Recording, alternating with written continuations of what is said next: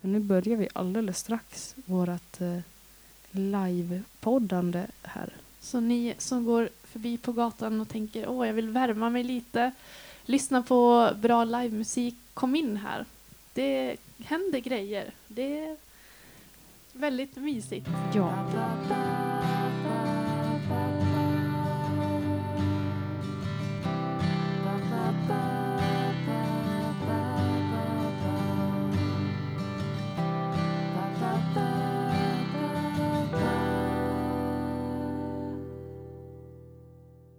Wow, Wow! Livepodd. vilken kväll. Ja. Vad, hur känns det Erika?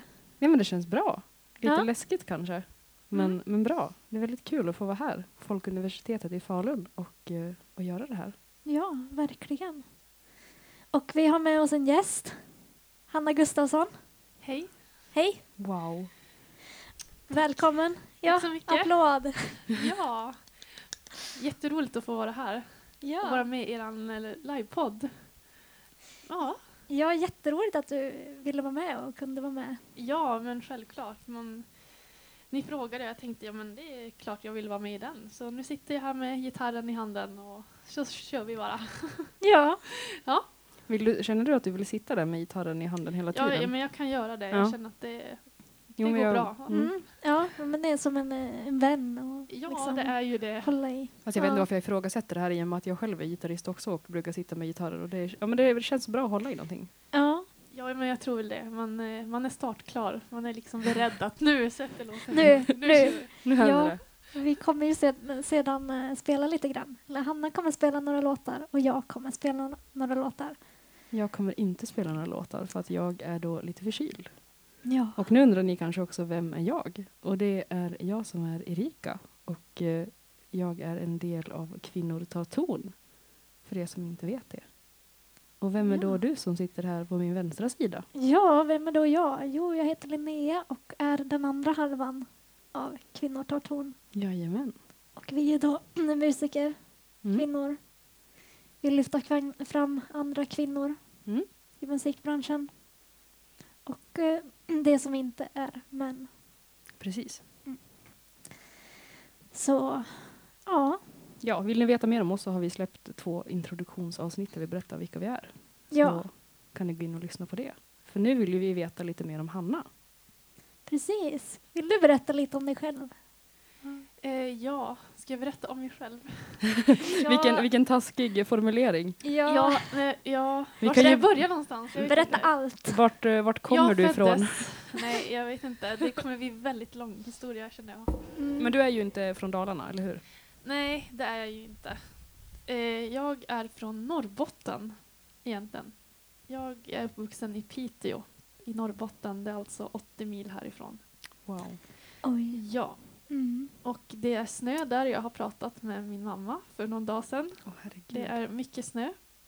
Eller mycket med mycket för den här månaden i alla fall. Ja, Wow. Ja.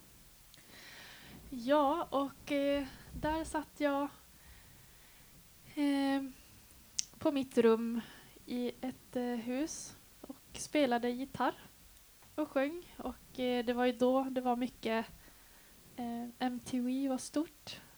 Mm. Ja. Uh, och så precis då när... Ja, jag ska bara stänga av den här gitarren här. Ja, det var väl där allting började. Uh, uh, det var i samma veva som det kom många tjejer eh, på MTV som spelade just gitarr och sjöng och skrev låtar. Och då ville jag också göra det och tänkte att ja, jag blev väldigt inspirerad för att jag tycker att gitarr var ett eh, roligt instrument att spela. Eller det lät, det lät väldigt bra. Mm. Mm. Ja. Ja. Hur, hur gammal var du då? Ehm, då var jag 14. Var jag. Mm.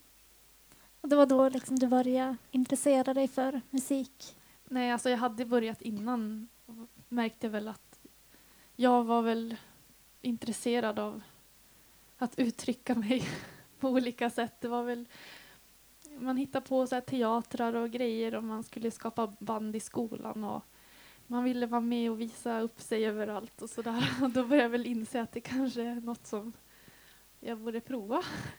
Det här låter ju som två andra jag känner. Ja, Då, mm, jag och Linnea. Ja, vi har nog en rätt liknande historia. ja med jag kan oss. tänka mig. Ja, Men, precis. ja, det var väl så.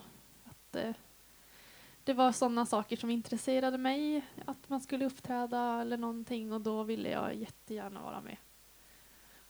Och eh, starta igång någonting eller hitta på något. Mm.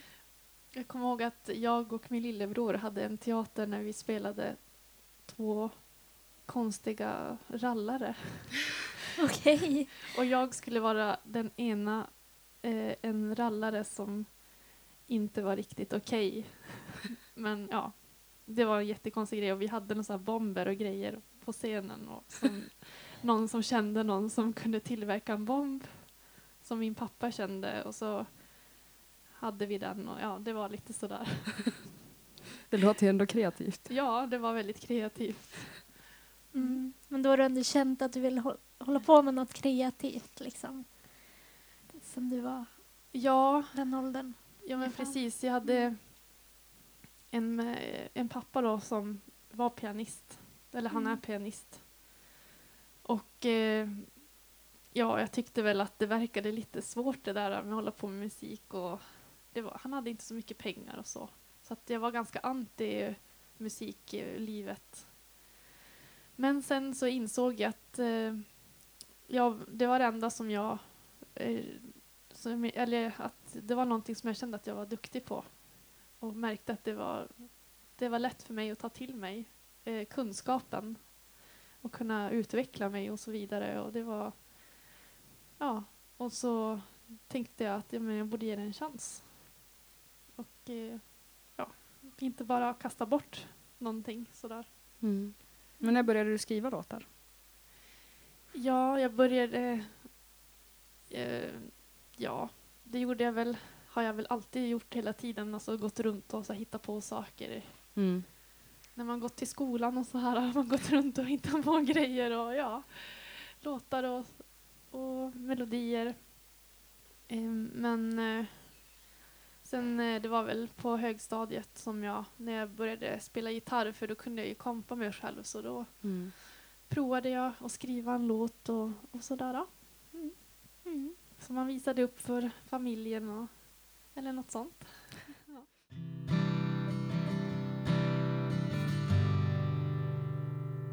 Artisten Hanna Gustafsson, när kom hon till? Ja, det var...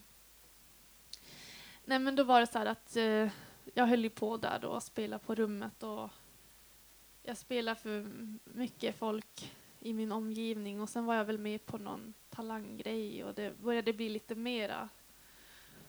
Och sen fick jag reda på en skola i Skara som, eh, som på den tiden var en privatskola som inriktade sig på musikproduktion på gymnasienivå.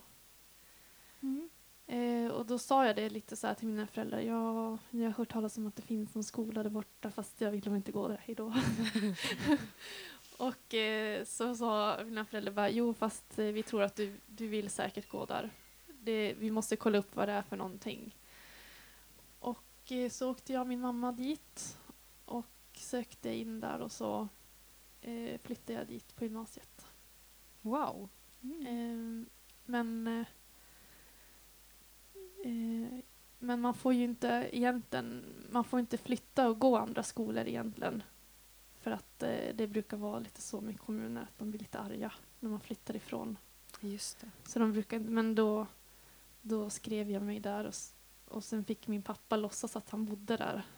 Eh, Så fick hans post komma dit. Så fick de betala min skolgång i den andra kommunen. Okej. Ja, Ja. men det låter ju verkligen som att dina föräldrar har varit stöttande i det här. ja, verkligen. Det som är så konstigt är att eh, Ja, nej men, eller nej det är inte konstigt men eh, Mm, eh, ja, det har de verkligen varit. Mm. Mm. Ja, men släppa iväg sin, sin så unga dotter till jättelångt bort för att gå i skolan. Det är ju, Ja, vad fint. ja, men de tyckte väl att de... Ja, om jag kände att det var något som jag trodde på så, så ville inte de stoppa mig. Mm. Men kanske för att de hade egna uppväxter där de inte fick bestämma det när de var unga. Jag vet inte. Jag Mm. tror att det var kanske lite så på den tiden. Mm. Mm. Att de inte hade de va- va- valmöjligheterna Mm. Mm. riktigt. Ja, men hur, hur mycket skulle du säga att, att gå på den skolan, hur mycket betydde det för fortsätt? Ehm, ja, alltså det betydde väldigt, väldigt mycket för mig. Mm. För att... Eh, ehm, ja, för där helt plötsligt så kunde jag eh, vara en person som... Alltså, ja, jag, eller jag kunde vara bland människor som hade liknande intressen och eh, att eh, mina lärare såg vad jag var intresserad av och, och vad jag vilken nivå som jag ville lära mig. Och de, ja, jag kunde prata med dem på ett annat sätt. Och det var, ja, man fick en helt annan stöttning i sitt intresse. Och det, jag hade en sånglärare också som var jätteduktig på att spela gitarr och eh, gav mig massa inspiration till artister och vad jag kunde lyssna på och så vidare. Eh, och då, ja, alltså att man fick den pushen. Mm. Sen var det jätteroligt för man var inte riktigt vuxen heller så man behövde inte ta eh, ansvar tyckte man. Så det var bara, det var så här, äh, det var verkligen perfekt tid däremellan men man kunde hålla på med musik samtidigt så man inte behövde tänka så mycket på framtiden. man bara hade roligt. ja, det är ju Mm. lite skillnad mot för nu kanske. Ja. Men, eh, och det var väl då på gymnasiet som jag började utveckla, alltså började tänka på hur jag skulle fortsätta och så vidare. Mm. Och då tyckte jag väl att det var roligt att spela, eller skriva låtar framför allt. Det var det som var roligast. Eh, och att det var det jag ville göra. Men jag visste inte hur jag skulle ta mig vidare riktigt. Eh, eller hur man skulle gå tillväga. Eller. Men då såg jag att alla andra sökte sådana här folkhögskolor. Mm. Då tänkte jag, men om alla andra, ja det verkar ju någonting som, man, som är bra att göra. Så att jag sökte massa folkhögskolor. Jag sökte i Stockholm och ja, överallt, men jag kom inte in någonstans. Och då tänkte jag att jag måste vara jättedålig. Jag kommer inte in någonstans. Sen börjar man inse att eh, det är ganska svårt att ta sig in på de här folkhögskolorna. Ja. Det är inte så lätt som man Ja. tror att det är. Man är ju inte ensam om att vilja hålla på med det här. Nej. Eh, och då börjar man förstå hur svårt det var. Eh, just att ta sig in på ja, vissa typer av inriktningar och så vidare. Mm, Så då fick jag jobba ett tag och sen så var det en liten skola i utkanten av eh, eh, landet som heter Kalix folkhögskola som tog emot Ja. mig med öppna armar. Ehm, och jag tänkte ja, ja jag måste ju, alltså för att eh, musik och sång och alltså, kreativitet, kreativitet är ju också en färskvara. Så att det är ju bra om man försöker hålla uppe så att man inte kommer av sig om man känner att man ändå har någon slags flow eller ja. Så att det är bra, så utbild, utbildningarna är ju bra på det sättet. Mm. Mm. Men eh, ja, och eh, då gick jag där. Det var ingen speciell linje så, men eh, det var väldigt bra. De hade inte så mycket pengar, så då fick vi göra allting själv och det var jättebra. Mm. För att, eh, jag tror jag lärde mig väldigt mycket där, Mm. måste jag säga. För att det, de Mm. hade inga ljudtekniker eller de hade inget, alltså inte så, så mycket som vi trodde att vi skulle få. Men egentligen var ju det jättebra för då var ju vi tvungna att eh, lära oss det istället. Mm. Ja, men ja, det är Ja. nyttigt för det behöver man ju ändå kunna.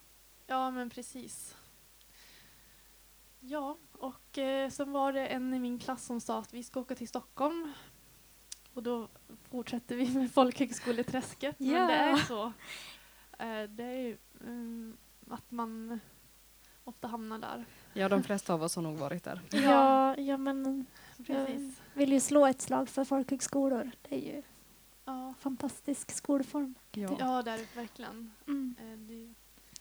Men ja, Ja. fortsätt. Nej, men och då var det en i min klass som sa ja, vi ska till den här skolan i Stockholm och söka. Och det, den har jag sökt flera gånger eller förut och den hatar jag. Och de som är där gillar jag inte alls. Jag vill inte söka den skolan. De är dryga. De var ja men det är gratis i år. Jag bara, Jaha, ja men jag med då. Så åkte vi dit och sen kom jag in och sen kom inte de in. Nej. Åh, kommer jag ihåg. Eh, Men då, och det var en inriktning på, eh, den heter låtskrivarinriktning och då skulle vi eh, sitta och, alltså inte producera så mycket utan mera låtskrivningen i Mm. sig. Att man skulle skriva tillsammans eller så vidare. Eh, så det var olika låtar varje vecka hela tiden, olika genrer och, och årtionden. Och, eh, till, och vi skrev också till de andra som gick musikerinriktningarna så skulle de spela dem och så vidare. Mm. Eh, och sen då eh, efter det då fick jag möjlighet att spela in en platta på den skolan. Alltså jag fick ju betala allting själv men jag fick möjligheten att eh, använda studion. Mm. Så då producerade jag min första skiva där. Ja, jag har ju den här skivan. Har du det? Ja, jag, tr- jag tror att det är den jag köpte av dig. Ja, det är det nog. Eh, är det vilda... Nej, där är vilda blommor är. Eller heter Ja, den? det Vänta. heter den. Ja, eh, precis. Ja. Ja, då mindes jag rätt. Mm. Uh, ja, men väldigt bra, bra skiva. Ja, nej men tack. ja, det var... Eh, eh, ja. Den, nej men den gjorde jag där. Eh, för att eh, jag insåg väl att eh, alltså om man vill ha det på ett speciellt sätt eller ja. Eh, om man inte vill blanda in för mycket folk så får man göra så mycket själv. Mm. Så då kände jag väl att jag ville ändå utmana mig och se hur mycket jag kunde klara. Och, ja, jag kunde fixa hela produktionen och sådär. Alltså, jag hade musiker och hade jag som hjälpte mig men och spela, alltså, spela instrument och så vidare.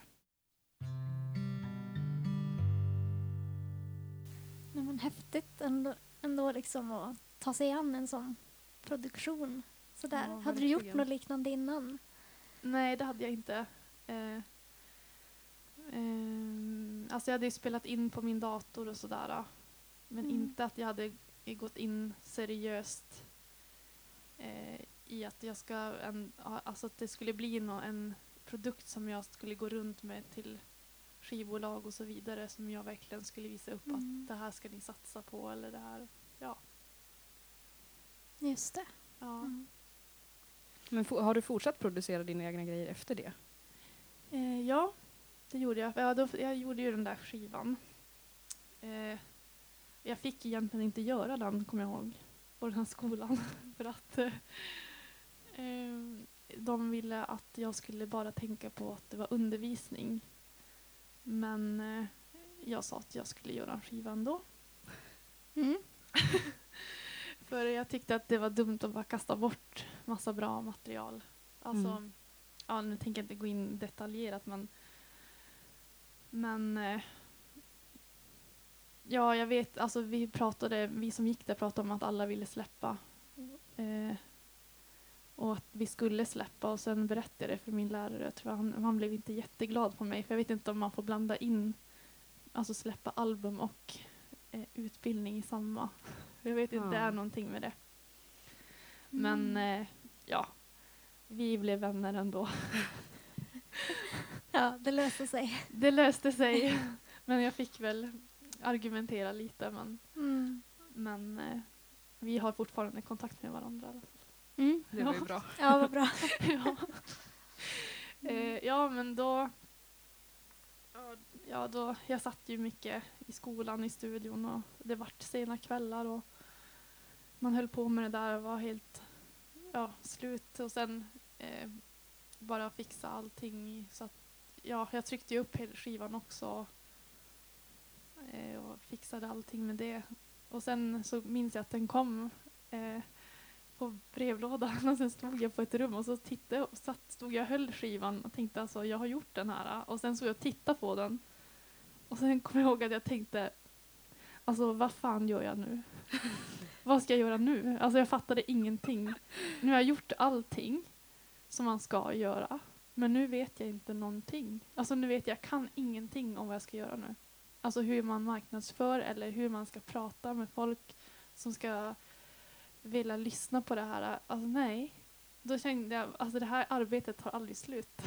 Alltså jag relaterar ju så mycket till det här, för jag hade exakt samma upplevelse i, i juni i år när jag släppte min EP. Min Ja. första EP. Jag var också så här, fick hem 500 ex av den här skivan i kartonger som jag och Martin bar upp i lägenheten. Och sen stod jag där och bara, ja vad gör jag nu? Ja, precis. Den här känslan jag? bara att jag hade sån kontroll över hur jag gjorde hela grejen och musiken, hur allt skulle låta och hur allt skulle vara och så vidare. Jag gjorde en musikvideo och det var grejer. Men sen bara, nej. Jag, alltså jag, har, jag har inte lärt mig, jag kan ingenting om det som har med det andra att göra. Men det är ju och den det är svåra inte en biten. liten del heller, det är en ganska stor del. Ja, Mm. verkligen. Få den att komma ut till andra människor. Ja, och det, ja, då var man ju tvungen att börja sätta sig in i det. Så då... Jag minns att jag kände mig redan, jag kände mig lite ensam. För man blir lite ensam i, i sin vision, om man säger, i sin Mm. skapande. Mm. För att det är bara jag som vet eh, vad det är jag är ute efter. Ja, ja. Och man, man har kanske någon pojkvän som jag var, tills, eh, var tillsammans med en kille under hela den här tiden också som höll på med musik. Han är trummis. Även om man håller på med samma saker och så här, det, det är så svårt för den andra att förstå. Mm. Eh, alltså det är svårt för dem i bandet. Alltså det, det är så här vad, vad det är man går igenom Ja. på något sätt. Mm. För man har ganska mycket press på sig själv och ja. Mm, relaterar. Ja, jag kommer att jag pratade mycket med min mamma också och jag kunde bli så jättearg på henne men det var ju inte hennes fel men jag kände bara att det är ingen som förstår mig. hur, hur ska jag lösa det här? Jag fattar inte. Det är, inte, det är så lätt när man bara ser en ekvation och säger ja men ett plus ett, ja det blir två. Men här finns det liksom inga svar. Nej. Jag visste inte så här. Alltså det finns liksom inga svar på hur gör man. Det är ingen som vet. Det är så mycket olika alternativ man kan göra. Mm. Mm. Så Ja. det var bara, ja. Det började väl med att eh, jag hörde av mig tillbaka alltså till Norrbotten igen. Så började jag höra av mig till någon festival där. Då, fick jag, då sa de, ja men du får en halvtimme mellan någon artist där. Du kan få komma och spela då. Jaha, tänkte jag, men hur gör man då? Ska man dra med sig typ ett helt band? Jag visste ingenting så jag tog med mig alla från Stockholm och åkte dit och det var jättelångt och det kostade mig jättemycket pengar. Och de på festivalen ville inte betala mig någonting. Så att, eh, det var en jättestor förlust för mig men jag fick ju i alla fall visa upp mig. Mm. Och eh, så fick jag eh, bra recensioner där. Sen åkte man tillbaka till Stockholm och så åkte man och spelade på ett ställe nere i en källare och så var det ingen där. Och sen kanske man åkte, fick man någon möjlighet på någon musikevenemang evenemang eller något där alla bara de tittar men de går förbi. Mm. Mm. Mm. Eh, jag minns att det var, jag, jag sprang omkring på någon så här eh, musikmässa och jag hade kollat upp alla som satt i panelen, vilka de var. Alltså om det var något skivbolag som jag tyckte verkade bra.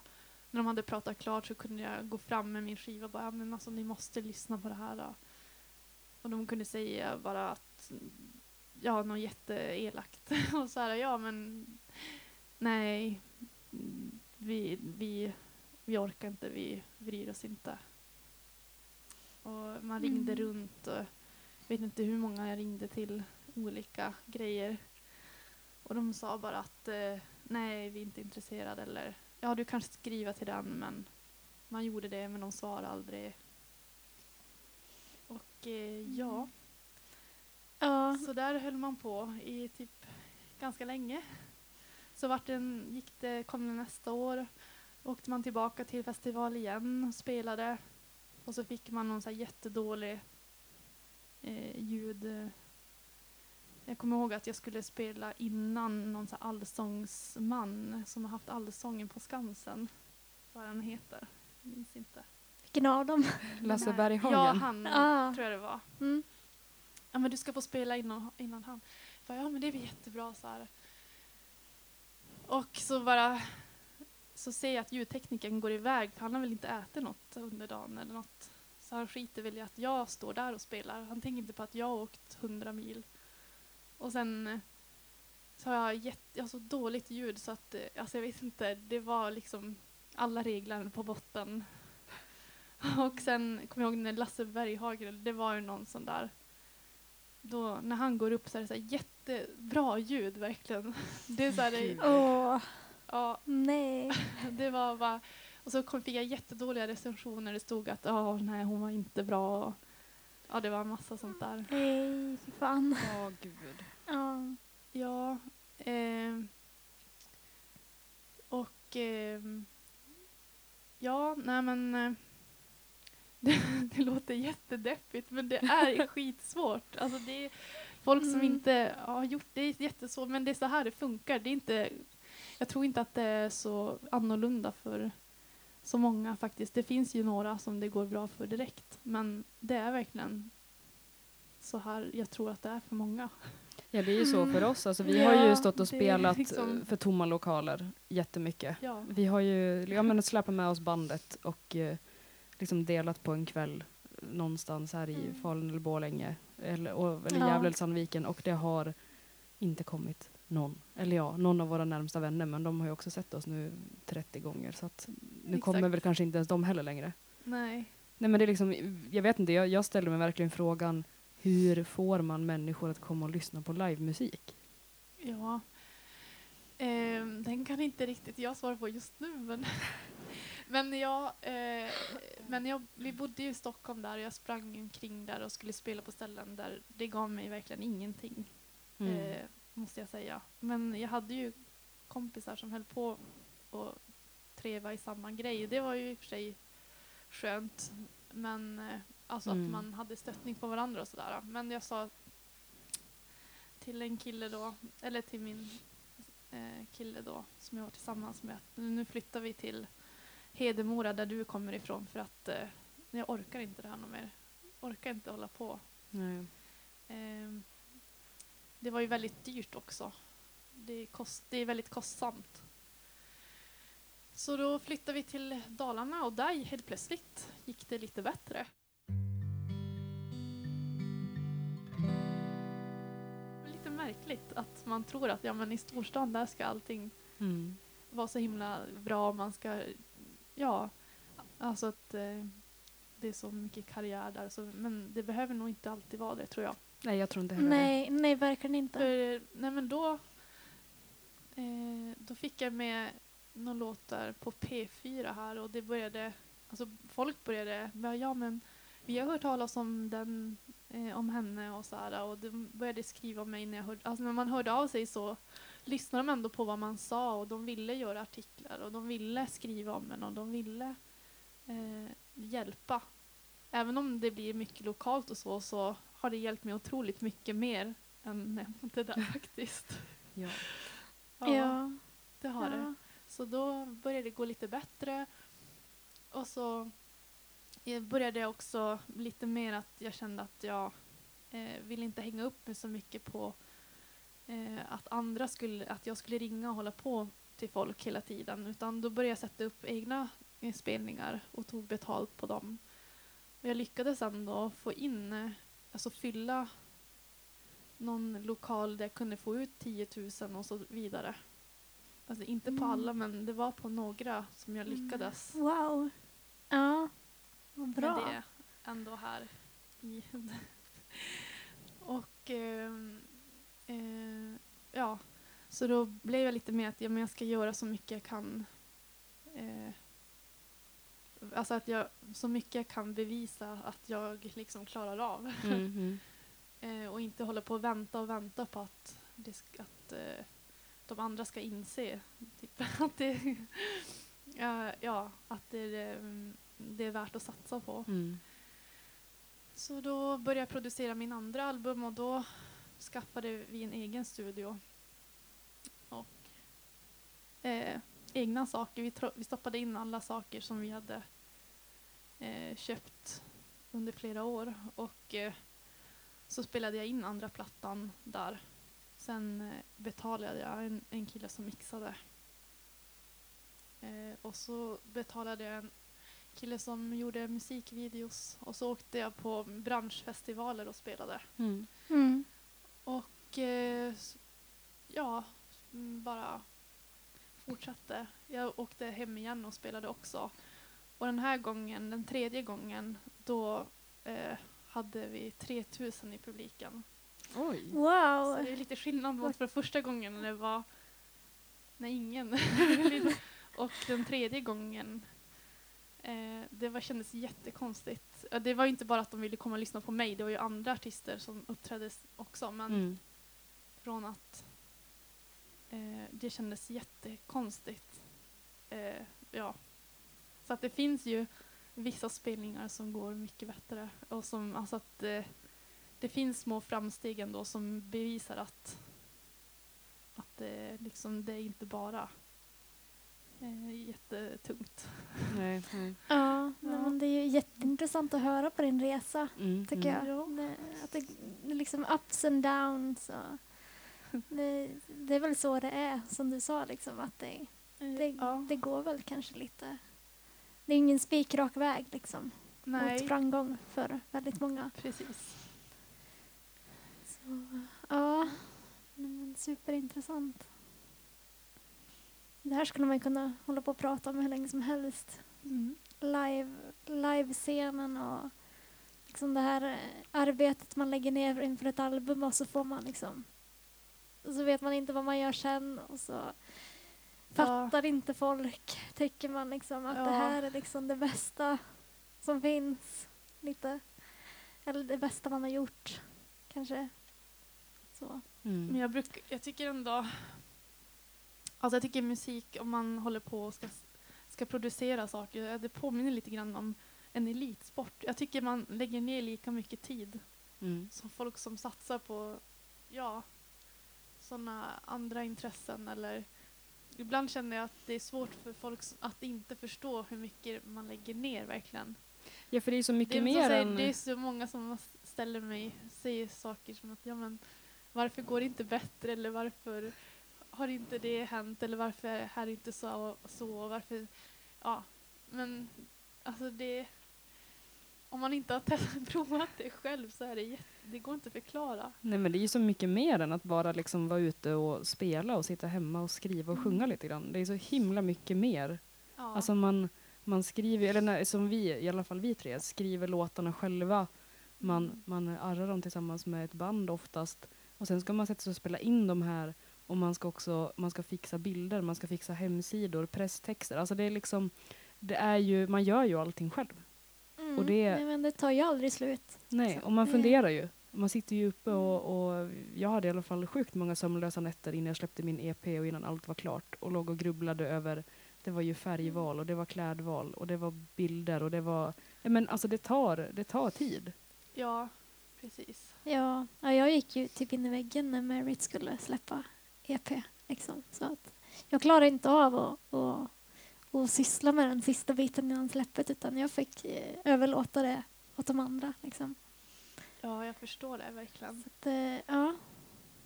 Men jag kraschade ju efter mitt EP-släpp nu i juni Mm. och jag, nu är det oktober och jag har ju fortfarande inte återhämtat mig. Nej. Alltså det, nej, det tar liksom tid. Ja. Eh, nej, alltså det är verkligen svårt att beskriva det. Det, det, det är verkligen något som man, ja, det är bara, man upplever det när man gör det. Utan det, ja, det är jag- svårt för andra att, att förstå om man Mm. inte eh, är insatt i det. Ja, Det är det är ju, jättesvårt. Ja, men det är också man investerar ju hela sin själ och hela sitt liv i det. Alltså det är så himla Mm. mycket, eller jag gör det i alla fall, det är liksom, jag lägger ner hela min själ i, i liksom min musik och i mina produktioner. Det är ju liksom hela mitt väsen. Och sen så gör jag ju slut på, på all energi och på allt jag har för att det är liksom, ja, men jag vet inte, det tar stopp sen när det är släppt och klart. Då blir man också vilsen och då måste man ju ta på sig den här andra hatten. Den administrativa hatten som vi brukar prata om. Mm. Ja. Ja, jo men det har jag ju provat Ja, ja. ganska mycket också. Så att, eh,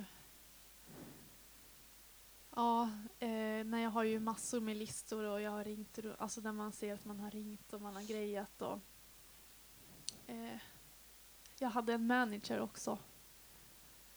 Eh, jag, jag minns, jag, vi hade en spelning i Stockholm eh, för att jag ordnade en bransch, eller en, jag, jag frågade en kille, kan du hjälpa mig att få dit lite branschfolk och sådär. Ja, men han hjälpte mig. Eh, jag minns att de andra bandet bara, varför ska vi spela, det var någon så här eh, ostronbar. varför ska vi spela där, vad ska folk äta ostron? Jag var nej, vi ska spela där för att det är en viktig spelning. Jag orkar inte gå in på detaljer, nu åker vi dit.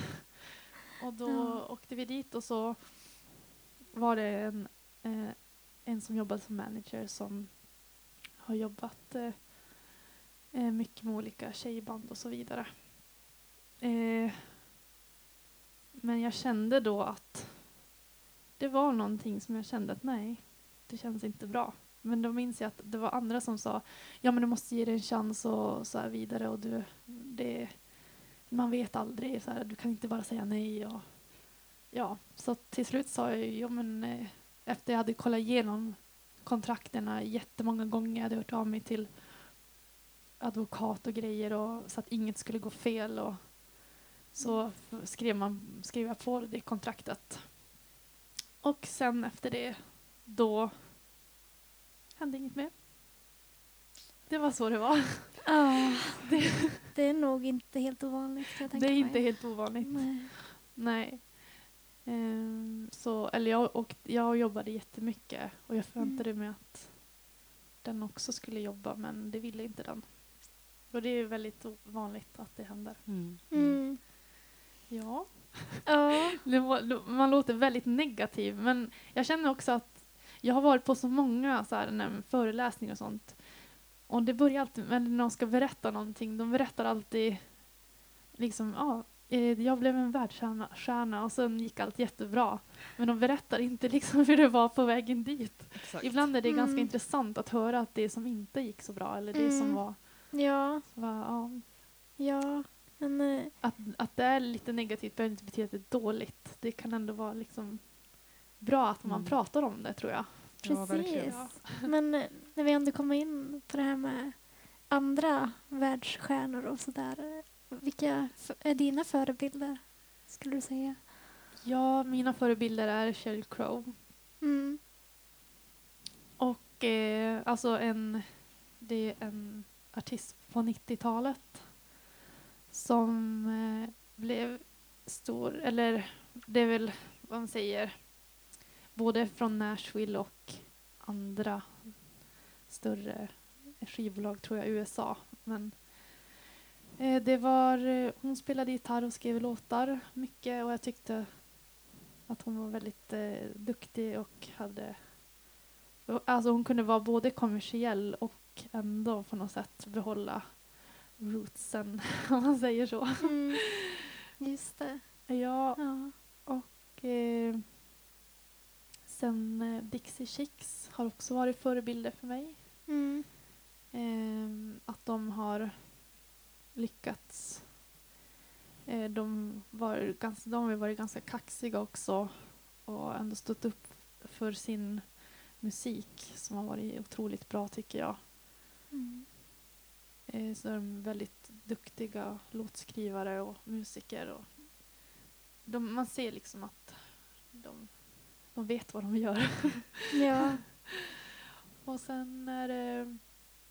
Jag har ju manliga förebilder också. Eh, Ja. Singer-songwriters, Neil Ja. Young till exempel. Ja. Ja. Och eh, jag har en i Danmark som heter Tim Christensen. Som eh, är också en favorit. Mm. Mm. Ja, men Ja. kul. Ja.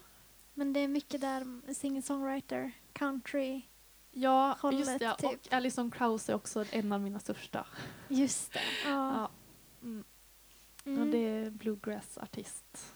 Just det. För du Ja. spelar lite av hennes låtar. ett Ja, va? det har Ja, jag. vi såg dig på Vasabryggeriet ju. På, Ja, det var, det här var, jag hade precis flyttat hit, tror jag, för typ tre okej. år sedan. Ja. Det var superbra. Mm. Ja. Nej, men, eh, jag kände att jag ville...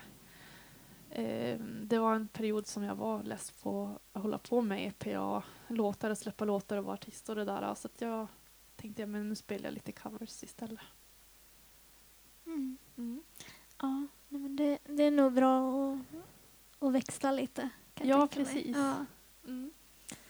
ja nej, men kul. Kul att höra.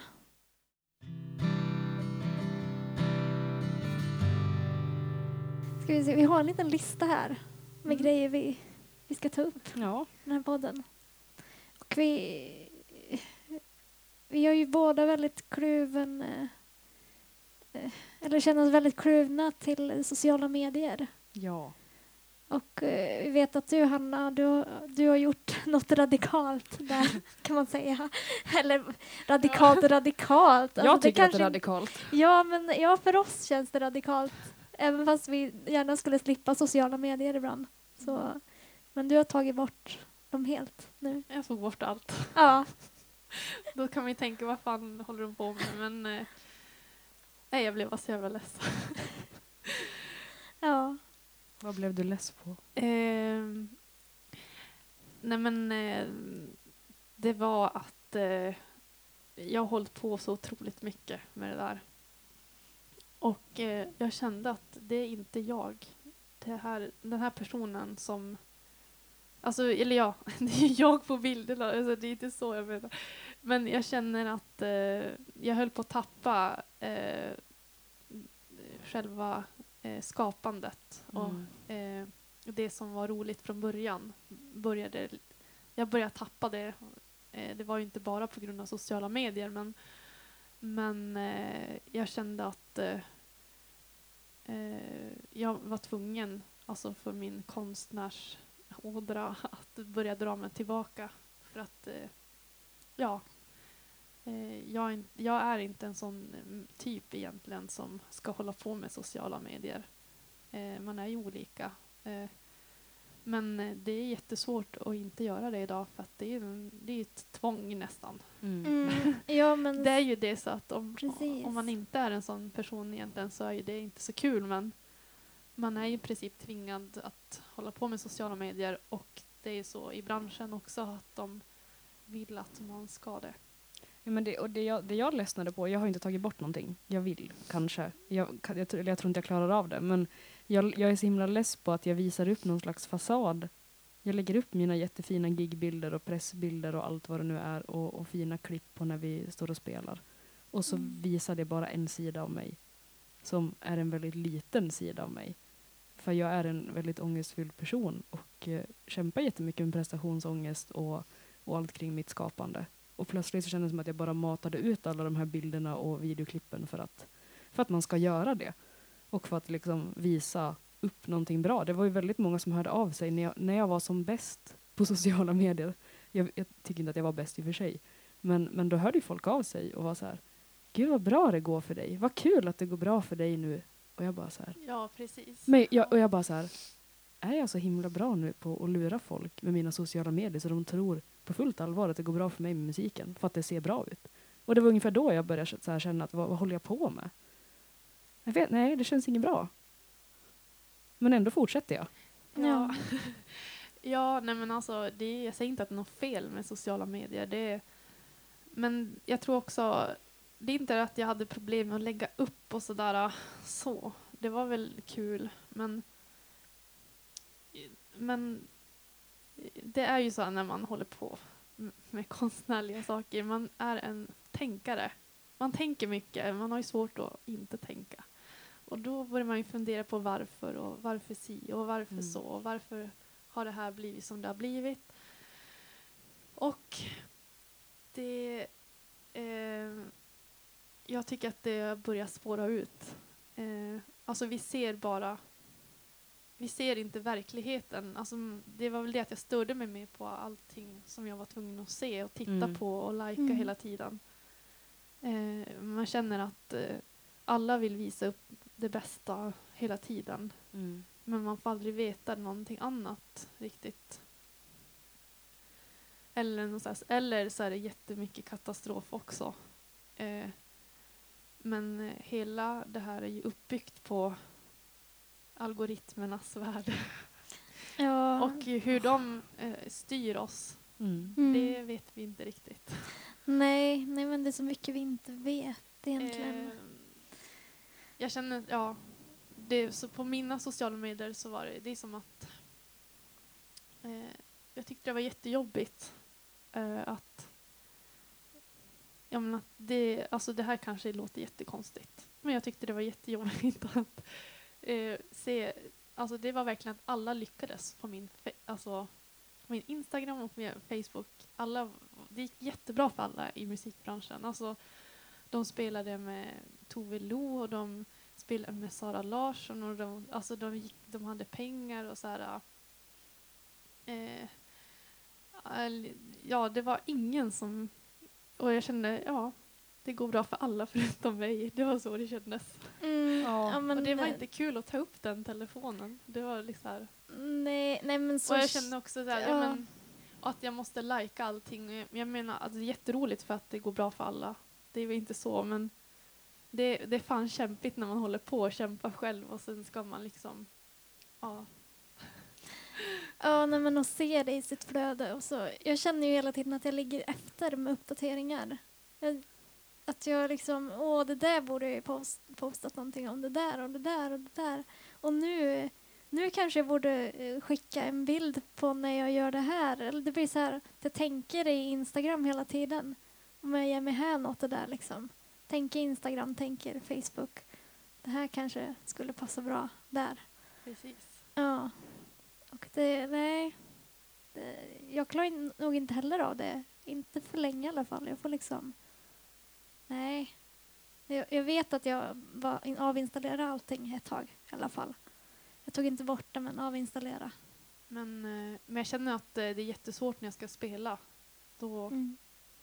funderar jag på om jag ska tillbaka för att alla bara, varför har du inte det? Och, ja, det är mycket som frågar och så.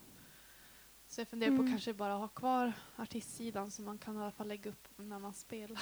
det är ju bra. Ja. Ja, ja. Precis. Men jag kände jag kan bli så här, äh, nej, då blir jag tvär, på tvären och så bara, nej, då kan de dra åt helvete allihopa. så tar vi Ja. bort det. Ja, precis. Ja. Nej, men inte riktigt så drastiskt. Men, men ja, det, ja alltså det ska bli intressant i framtiden när de pratar om sociala medier, hur det var på den här tiden. ja. Mm. Alltså hur det har påverkat folk. Jag tror det påverkar folk mer än vad man tror. Alltså. Ja. Det- gud ja. Verkligen. Ja, Ja. ja. men verkligen intressant att höra vad, vad framtidens eh, människor tycker om det här. Mm, mm. Hur vi håller på. ja.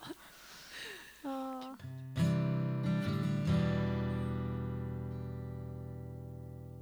Ja, nej men vi har ju fått in lite prestationsångest där. Ja, Som vi också har på listan. ja. Eh, är det någon Men har ni haft mycket prestationsångest? eh, Eh, i, alltså, hade ni det, jag, jag har tänkt på det, hade ni det när ni började spela? Alltså när ni, när ni var yngre, eller så här, när ni började spela musik, hade ni det då?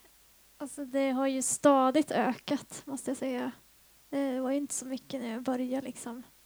Då var det ju mest kul. Alltså visst, man var lite nervös och sådär. Men det, det känns som kanske ju längre man håller på, ju äldre man blir kanske, desto mer... Men jag vet ja, desto mer eh, prestationsångest blir det för att man måste... Det kommer fler och fler upplever det som liksom artister Precis. som man ska konkurrera med också. Typ Ja, exakt. Ehm, och då, då blir ju lite den här rolighetsbiten borta också, tyvärr. Och då är det lätt för mig i alla fall att eh, prestationsångesten tar över. Ja, jag vet inte, för mig har det också varit att det blivit värre med åren, men jag tror nog att jag började nog ganska tidigt. Jag började Mm. ju spela i kulturskolan och, och sjunga och ha mig när jag var typ Mm. sju år. Men det tog nog inte jättemånga år, alltså två år, två år. Ja, Sen, så, sen Nej, så liksom var det, då var jag där i det träsket. den har ju alltid funnits där. Mm. Men, men nu när, när man är i det läget att man kan typ... eh, ja, välja inom citationstecken och satsa på musiken eller, eller ha ett konventionell, konventionellt liv. Mm. Man säger med ja, familjehus och Volvo och allt vad det är. Vove. Vovve. ja. Eh, ja, nej men man står lite i det, eller jag känner att jag står lite i det vägskälet huruvida jag ska satsa, eller hur, huruvida hur mycket jag ska satsa och ja, jag, jag vet inte och jag får prestationsångest av det ja, också. Men jag undrar också då. om det känns så för tjejer också specifikt, eller kvinnor. Man Ja. börjar också, men det tänker man också så här, ja men hur gammal ska jag vara när jag ska ha barn också? Mm. Man börjar Mm. tänka, alltså, ja, det men kanske lite man så. tänker lite tidigare. Jag vet inte. Ja, jag vet inte. Det känns som den frågan kanske kommer komma snart. Ja, och hur ska den bli matad? ja, Den ska men ju också ha, man måste ju ha lite pengar. ja, ja, men så precis. Om, ja, Ja, så Just- att, eh, och bara, ja, och, ja, det är många frågor, det är många Ja, men det- pusselbitar som man vill ja, ha på plats. Det, det är svårt. det är nog kanske det, att ju äldre man blir desto mer så här ska man ha uppnått inom situationstecken det också. Ja. Ehm, ja, det blir fler och fler delar som man på något sätt tar i beräkningen. Eller jag vet Mm. inte. Mm. Ja. Eh, nej men, eh, jag vet inte, jag, jag tycker på något sätt är det ändå skönt när man blir äldre för att jag tycker min prestationsångest, den bara, förs- eller det har blivit mycket bättre. Mm. Eh, men det var också när det var en jobbig tid, när jag var sjuk också. Eh, som jag låg på sjukhus och så vidare. Och det var som att det var då som jag insåg att vad håller jag på med? Mm. Alltså, eh, jag håller på med så mycket skit i min skalle att jag håller på, alltså ja men säger att man är dålig och så vidare. Mm. Eh, och att jag bryr mig så mycket om vad andra tycker hela tiden och tänker. Eh, så, och jag hade, alltså det, jag hade också jättemycket prestationsångest. Att jag hade svårt att prata alltså på scenen och jag har haft jättesvårt att prata inför publik och sådär. Det är inget problem med att sjunga eller så men alltså, svårt att prata Mm. bara. Så att, mm, ja, eller om man skulle liksom presentera någonting eller gå fram till någon eller sådär. Bara det var jättejobbigt. Men jag vet inte. Efter, det så, efter en jobbig tid så var det som att jag, jag vet inte, jag började alltså jag började sluta jobba med folk som jag inte tyckte om. Och så, ja. Eh, också, jag vet inte, börja strunta i saker som jag tyckte helt plötsligt inte var så viktigt längre. På något Precis. konstigt sätt. Men alltså, ja. Men det kan man bara komma på i sin skalle själv. Det är jättesvårt att Ja. bara säga hur någon annan ska göra. Men det var det Ja. som hjälpte mig i alla fall. Ja, Något men dåligt som blev ändå något bra. precis. För jag tror inte prestationsångesten handlar jättemycket för mig om det musikaliska utan det är mest det runt omkring tror jag Ja. nu faktiskt. Det har liksom förflyttats till det. Sen är det klart att jag tvivlar ju på min musikalitet många gånger också fortfarande men inte, det är inte så farligt som det är som ja, med sociala medier marknadsföring och att man ska hålla sig här uppe hela tiden. Typ. Det, det är nog det jag har mest pres- prestationsångest för nu, tror jag. Ja, jag önskar att jag hade lite mer det här tänket som jag har nu för några år sedan. Men det, det är något man måste gå igenom. Mm. Så är det ju. Men eh, jag tycker, alltså jag har blivit mycket lugnare. Just med prestationsångest. Har det, det känns bättre i alla fall. Det gör Mm. det, jag vet inte, det är som att man har kommit fram till att det är jättesvårt och det finns inget rätt eller fel. Och jag tror inte att vi gör något dåligt. Alltså, vi gör ju vårt bästa hela tiden och eh, sen kan vi inte göra något mer. det är så. Precis, det är ju det är så sant Ja, egentligen. ja, vi kan inte göra Nej. något mer än det vi gör. Nej, men när du säger det så, men Jag önskar att jag kunde förstå det men jag i gör det ju inte. så, ja. Jag har ju ganska mycket prestationsångest i, i mitt musicerande också. Mm. Jag har nog nästan kanske mer där oftast. För att jag, jag vet inte, jag har alltid haft dåligt självförtroende. Och, eh, men det, det var rätt tufft för mig under gymnasiet för det var också så här, jag fick höra mycket från, från klasskompisar och eh, andra runt omkring att men jag, så här, jag var tråkig, jag, jag sjöng tråkiga låtar och jag sjöng för fint och jag sjöng för bra. Men det är så här, jag har fått hört rätt mycket sånt i mina dagar. Och det är, så här, det är bara saker som har satt sig. Så att nu är det liksom, alltså jag tvivlar ju konstant på mig själv som gitarrist och sångerska Mm. och låtskrivare. Jag önskar att jag kunde sluta. Det är liksom, jag vet ju redan att jag är bra på att spela och sjunga, men det är ju ändå som att jag måste klanka ner på mig själv hela tiden. Speciellt nu när jag inte tycker att det går så bra. Och jag har inte tyckt det på ganska länge. Då är jag ju ännu hårdare. Ja, jag har också märkt att den där grejen är också ett sätt för, eller det kanske inte är så för dig, men jag har också tänkt så här, varför håller jag på och är så där hela tiden och varför jag är så himla hård mot mig själv hela tiden. Men det är också, det har med skapandet att göra. Det har med den här perfektionistdelen att göra, att man vill uppnå en viss nivå, man vill uppnå någonting. Och då då, har man, då måste man vara den där personen som pratar med sig själv Mm. så att man kan komma dit. Men sen kan det gå överstyr. ja. Det går ju överstyr Mm. och så blir man lite väl elak. liksom. Man, Ja, ja verkligen. eh, det är det man måste balansera. Men eh, den, den har ju en funktion på något sätt. att eh, Annars hade jag inte, kanske inte skrivit de låtarna som jag hade gjort om inte jag hade gått in i det så mycket. Eller Mm. så vidare. Nej, det är Mm. sant. Det är sant. Så det Mm. kan ju vara en bra grej med det också. Ja, det är ju något slags driv i Exakt. det också. Ja. Eh, Så det, ja, det är väl både eh, bra och inte så bra. Typ. Liksom Ja. för, för och nackdelar med det. Det är ju bra att vilja bli bättre såklart och Mm. fortsätta utvecklas och liksom Ja. gå framåt. Men, Ja. ja, det kan ju gå överstyr som sagt. Mm, precis. Det är en, Men jag vet inte, det är ju väldigt många man har träffat som, som har eh, alltså höga krav på sig själv i, som musiker och så vidare. mm, Inte bara artister utan det är ju andra också. Ja. Men det måste jag tänka, ja, det jag tänkt att det måste ju ha lite med att man vill utvecklas och man vill bli bättre och Mm. man vill ta sig framåt. Så det har ju något med det att göra också. Ja. Men det känns också så viktigt att prata om för jag tycker inte att det pratas så himla mycket om det. Eller jag vet inte, jag har liksom inte diskuterat det här med andra eller hört artister prata om det här så jättemycket innan, innan vi, jag och Linnea lärde känna varandra och började prata om det. Jag vet inte. Pratas det Nej. inte om det här eller är det bara jag som inte har pratat med rätt människor? Men jag, jag tror att eh, alltså, om man tar en sport till exempel, ja, men när jag ska bli fotbollsspelare så här, då har du alltid en tränare, du har alltid någon som kan coacha dig. Men i musik så, alltså du har ju lärare och så vidare. Men Mm. du är ganska ensam med, med att coacha dig själv hela tiden. Jo. Speciellt om du ska driva fram ditt egna projekt och sådär. Så att man blir som Mm. fast i sig själv lite. Och det, det hade varit bra om man hade...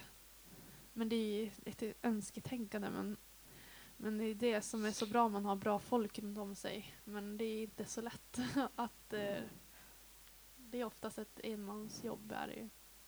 mm, Ja. ja, det, Det är liksom, jag menar också, Ja. de, en fotbollsspelare, ja, men hur gick det på den här matchen? Ja, du ska göra si, du ska göra så, du ska vara Mm. där och du ska... Ja, nej, men det är mer mätbart när man är Exakt.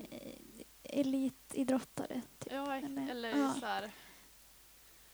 Ja, Eller ja, håller på med idrott överhuvudtaget. Ja, kanske. eller i andra Ja, mm, typ av eh, intressen. ja Ja, precis. Men, men Mm. det är som... Jag, jag tycker att man i, i musik så kan det vara lite så att det ska, man ska vara sin egen tränare hela tiden. Mm. Mm. Mm, precis. Ja. Det, ja, men det är ju skapande.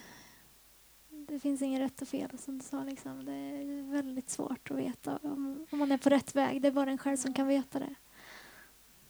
Ja, nej men det är lite intressant. Jag jobbar i skola också som musiklärare. Och då Mm. barn, eller ungdomar idag är ju väldigt sådär att de vill veta exakt vad man ska göra på alla saker hela tiden i skolan. Och det är uppstyrt och det är datorer och det är, är program som säger ja men nu har du klarat den uppgiften och nästa steg är det. Och sen kommer de till musiken och så bara ja men och så försöker jag förklara för dem att eh, man kan inte mäta alltså, på det sättet. De tycker det är jättekonstigt, de fattar ingenting. Men när jag är klar, när, här, när ja. när, när du känner att du är klar. Nej, men, Mm. När du tycker att det låter bra. Och Så här, men vad är det? Mm. Och så, ja, det är svårt att förklara. Mm, ja, Ja. verkligen. Men verkligen. Det är så himla intressant. Vi skulle kunna hålla på och prata hur länge som helst. Jag tror det. Det känns det som. Men det Ja, känns som att hur länge har vi, har du koll på vi, klockan? Ja, vi har pratat i 58 minuter.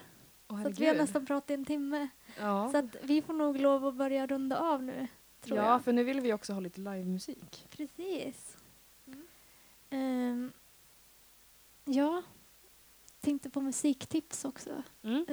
Men ska vi ta det sen? Eller vi kan ta det nu kanske. Ja, ta det nu. eh, Har du något eh, musiktips eller någon du vill tipsa om som du tycker att eh, det här, det här ska ni lyssna på. Det här vill jag föra fram till er. Ehm, ja, jag tycker väl att ni kan lyssna på Alison Krauss, tycker jag. Mm. Och Union Station. Mm. Kan Bra tips. Ja. Ja. Vi kan ju lägga in i, vi har ju en spellista på Spotify Ja, med musik från podden. Så kan vi lägga Ja. in några låtar. ja, absolut. Så kan ni bara gå in och söka upp den. Ja. Yes, men eh, musik då? Mm. Vill du börja Hanna? ja, Men- kan jag göra. Ja. Ja. Då slår vi oss ner i publiken. Ja.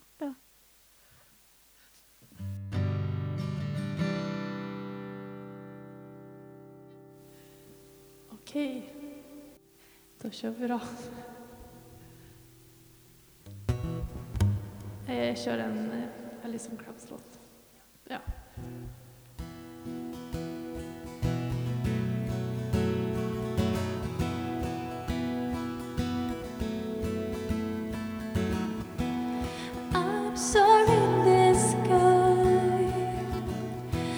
I can hear the birds when they don't lie. How you gonna catch me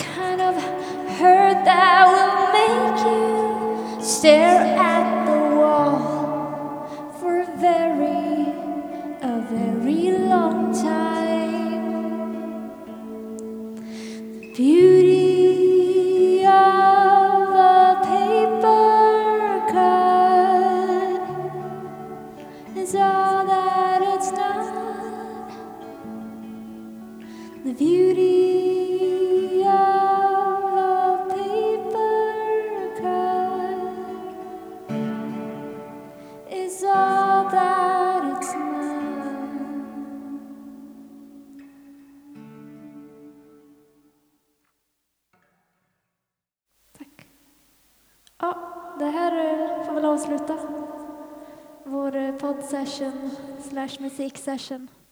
Tack alla som lyssnar. Ha det bra. Tack så mycket. Ta hand om er. Ta hand om er. Och tack till Hanna för att du ville vara med. Det var superfint. Ja. Nu är det på riktigt. Tack och hej. Tack och hej. Hej då.